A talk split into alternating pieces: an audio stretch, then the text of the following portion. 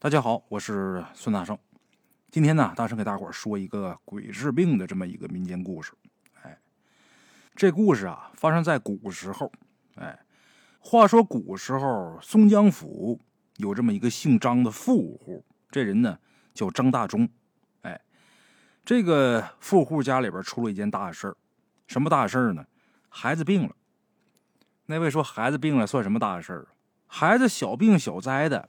不算什么大事但是孩子病了无药可医，眼看就要死了，这可就是天大的事儿。哎，这事儿呢得从头说起。这张大忠啊，结婚多年，有钱嘛，妻妾不少，也没少给他生孩子，但是生的都是姑娘。过去讲究子承父业，不孝有三，无后为大，得有儿子。一直到了张大忠年近半百。他媳妇儿啊，才给他添了一个男丁，哎，这可把张大忠高兴坏了。最主要啊，他这儿子聪明伶俐、乖巧懂事。张大忠给这孩子取名张天赐，说这孩子啊是老天爷给他的恩赐啊。张大忠啊，全指着这宝贝哥的继承家业呢，对这孩子宠的不得了。这我不说，大伙也能想得到，哎。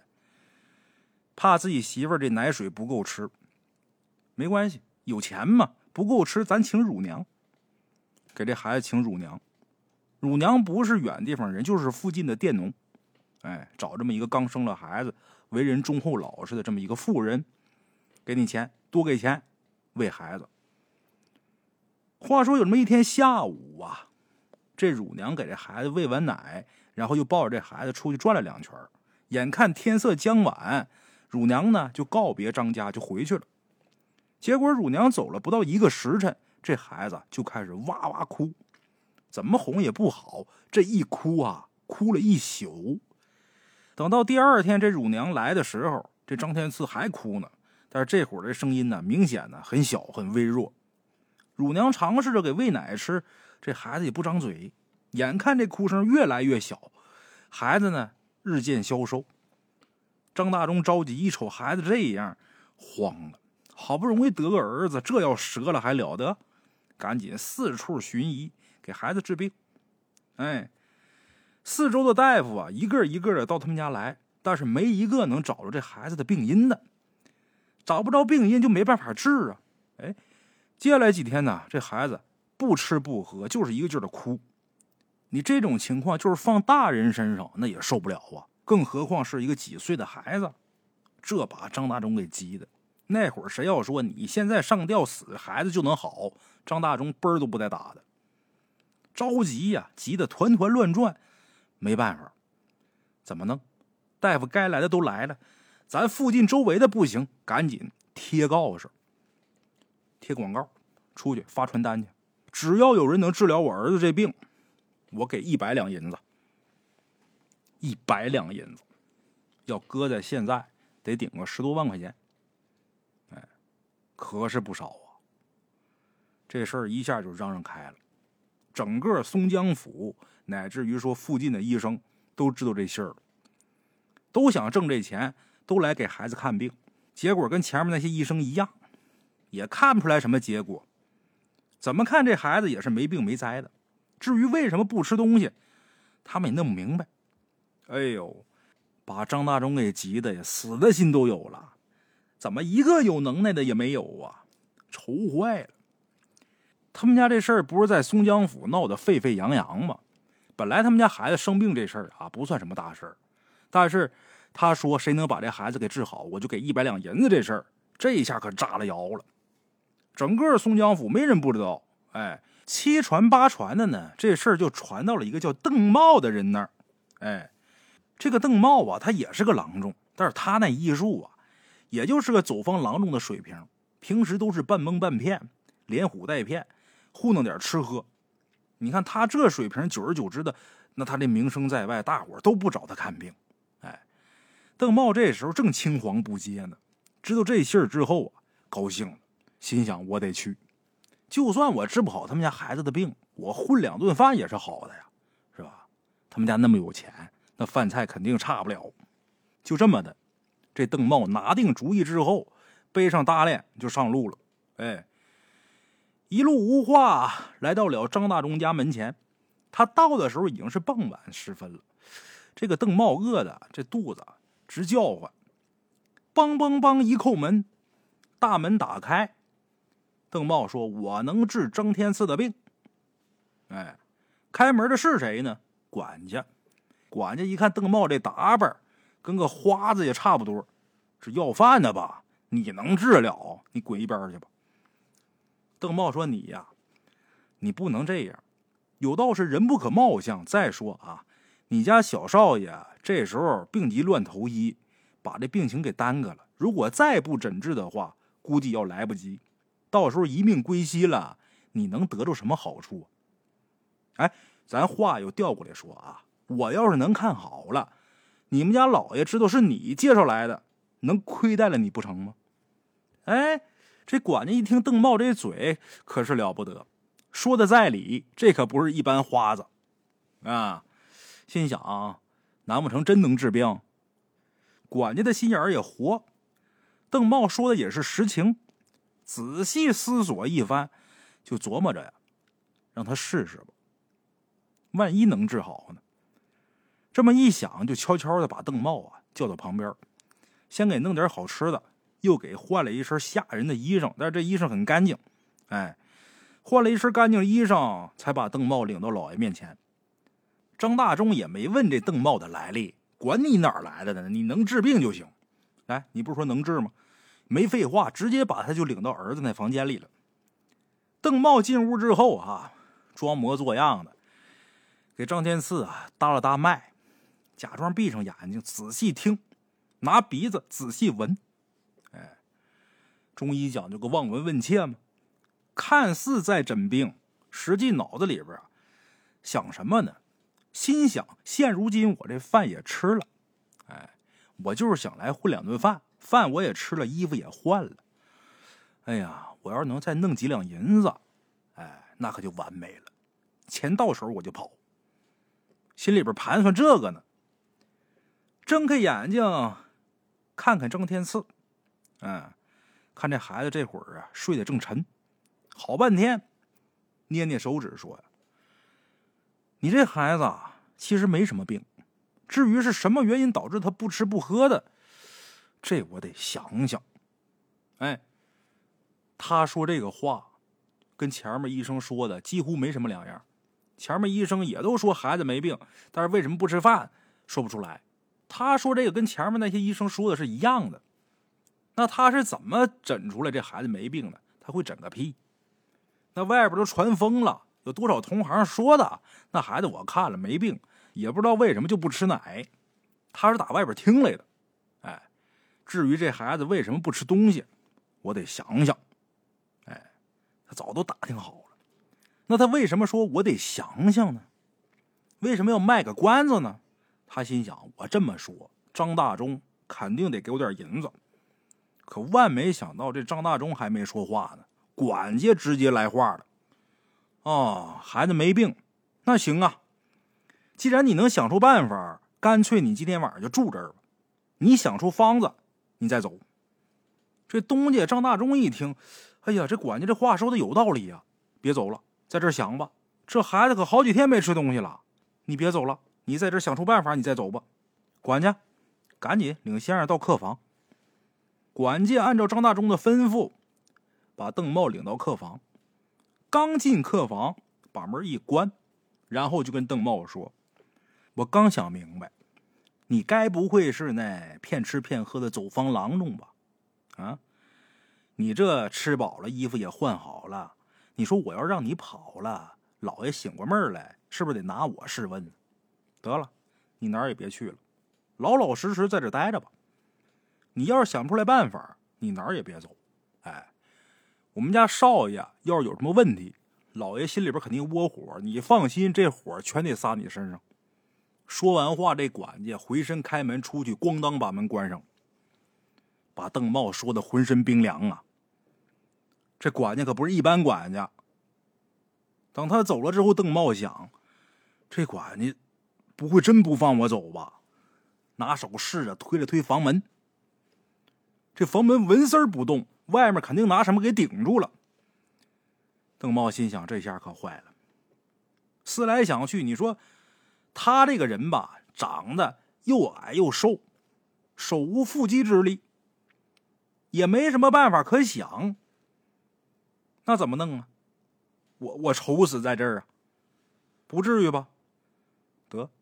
既来之则安之吧。先好好睡一觉，等到第二天我见机行事吧。想了半天，我先睡吧。就这么的，吹着灯，熄了蜡，倒头便睡。心也是大，哎，这要搁我，我估计我睡不着。哈哈。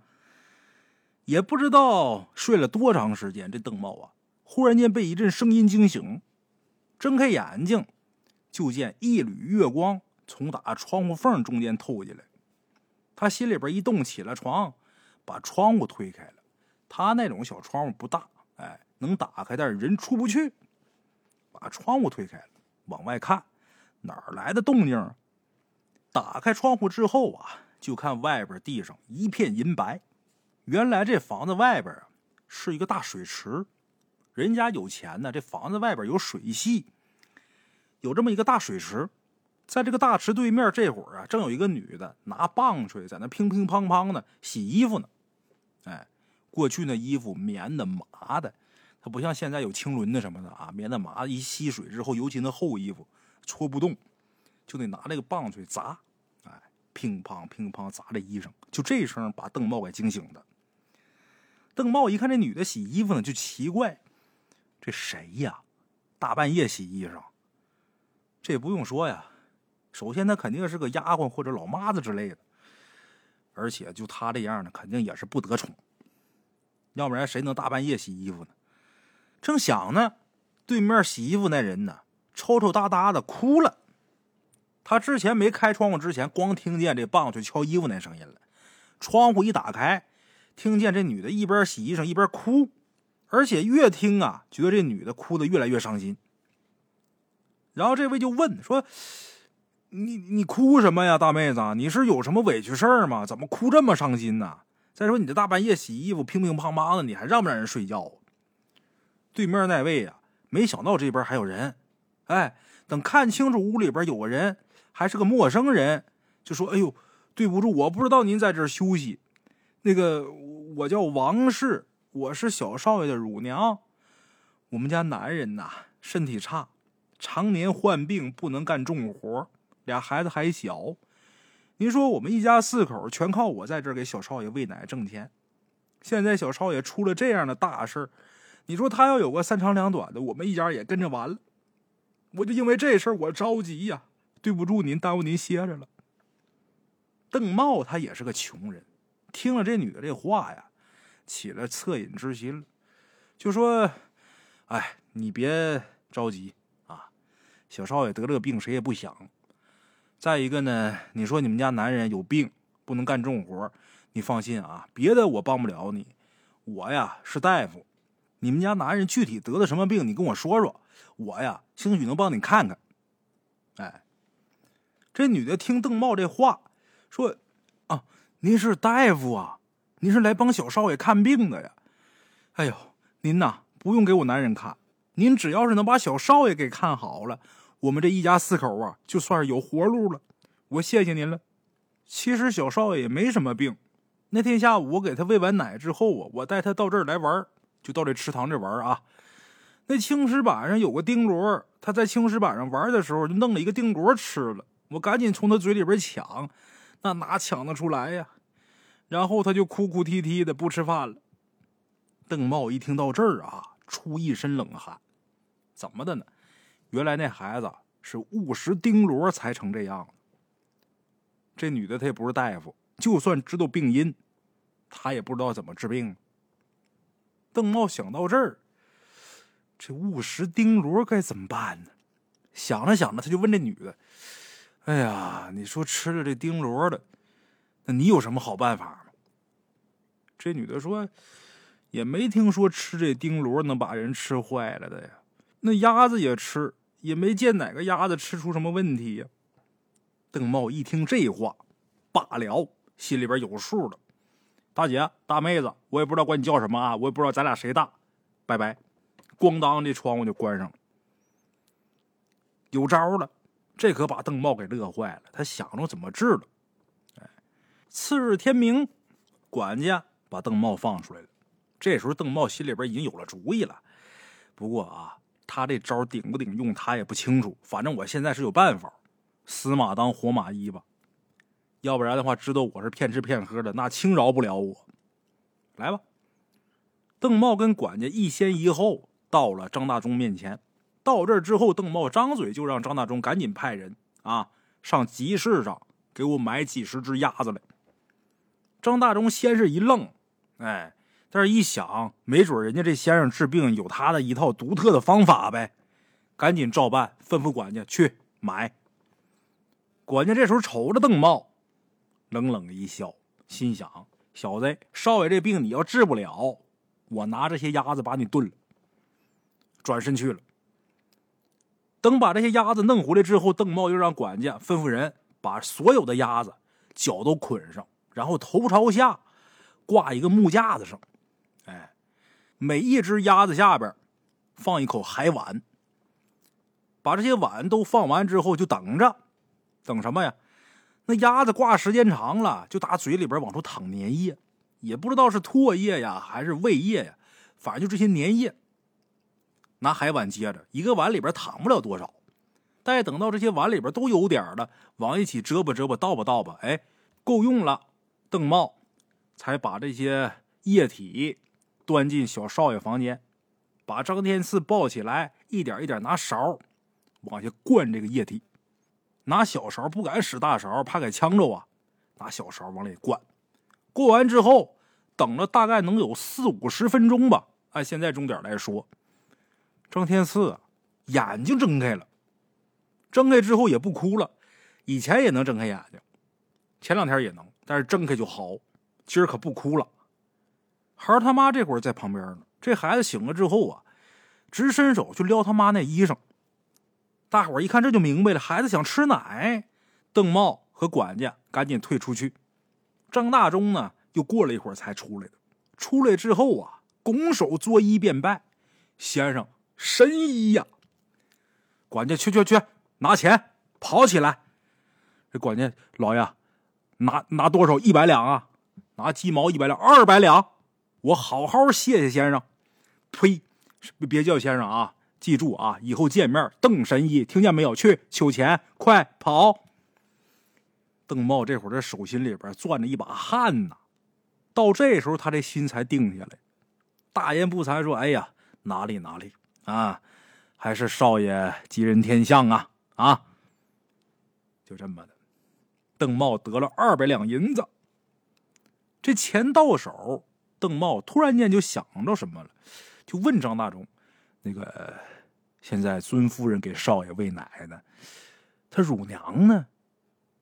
他为什么这会儿得了钱想起这乳娘了呢？他心想：如果不是说那乳娘给了他提示，我他妈想死我也想不出来方子。张大忠这会儿啊，这嘴都咧到耳朵那儿了，高兴啊，孩子病好了，哎呀，心花怒放的，小脸通红，也有了光彩了。邓茂突然间问乳娘，这话刚说出来，张大忠的脸色儿。马上就变了，咣当就撂下了。好半天才说：“哎，神医呀，你有所不知，他妈的这事儿也怪我。前两天孩子不是摊上这事儿吗？我他妈火气大，把乳娘给吓着了。没成想这，哎呀，这个妇人呐，没想到他心那么窄。回去之后啊，把跳井死了。”邓茂一听这话，他什么时候跳的井啊？前天，前天晚上，我这不也是昨天白天我才知道信儿吗？昨晚上你就来了吗？张大忠刚说完，邓茂这汗又出来了，汗毛都站起来了。张天赐那乳娘前天死的，那昨天晚上自己碰见那是谁？那不就是鬼吗？那如果这么说的话，那这乳娘她说的那些话，那可就不是无意之举了，而是这乳娘心疼张天赐这小子，有心这么干的呀。哎，就这样，邓神医拿了两百两银子离开张家。离开张家，他可没回家，打听乳娘家的所在。找着他们家之后，一看乳娘的男人呢，在床上躺着，病病歪歪，家里还俩孩子，床上一个，地上一个。张大忠什么都没说，他不是挣了二百两银子吗？把这银子分出一半，扔床上，扭头就走了。哎，这故事啊，到这儿也就结束了。这就是一个鬼给方子治病的这么一个民间故事，但是为什么我挺喜欢这故事？因为我觉得故事里边所有人都没什么坏心眼子。其实站在每个人的立场、每个人的角度来想，不管是张大忠，还是邓茂，还是这乳娘，还是那管家，不管是谁，这故事里边没坏人，没有让人牙碜、让人恶心的人。哎，那位可能说了，那乳娘要不是因为张大忠。那怎么可能死呢？这就是该着，这就是天意。孩子怎么就吃那钉螺了？吃完怎么就出事了？那你说张大忠年过半百得这么一个儿，能不疼能不爱吗？孩子生这病，他发个火，这也实属正常。但是这乳娘心窄，跳了井了。这乳娘已然都死了，化作鬼魂还惦记张天赐呢。哎，那么说这邓茂不是个好东西。他这医术不行，连坑再骗。其实这邓茂啊，也不是说完全什么病都治不了，最基础的一些治病的知识还是有的。无非也就是混口饭，他也没说因为这个去去伤天害理去卖假药。无非也就是被逼的没招了，无非也就是这张三，哎呦，这个病啊，喝点糖水就能好，他给开了两副药，挣点钱，他也得糊口啊。从哪能看出来这个邓茂也不是个坏人？他挣了二百两银子，他还知道给乳娘他们家送去一百两，没坏人。那位说：“你看管家那嘴脸可能不太好，人家就是吃那碗饭的，给人当差。你这些事儿你必然得想到，管家的种种行为，我觉得呀没有任何问题。换做咱们到人家给人当管家，这方方面面的，你哪儿不得替人家主子想到？”我为什么挺喜欢这民间故事？为什么要给大家讲呢？我就是觉得这故事里边所有的人啊，都有那么三分情谊。好了啊，就是一个普通的民间故事，送给大家伙我是孙大圣，咱们下期见。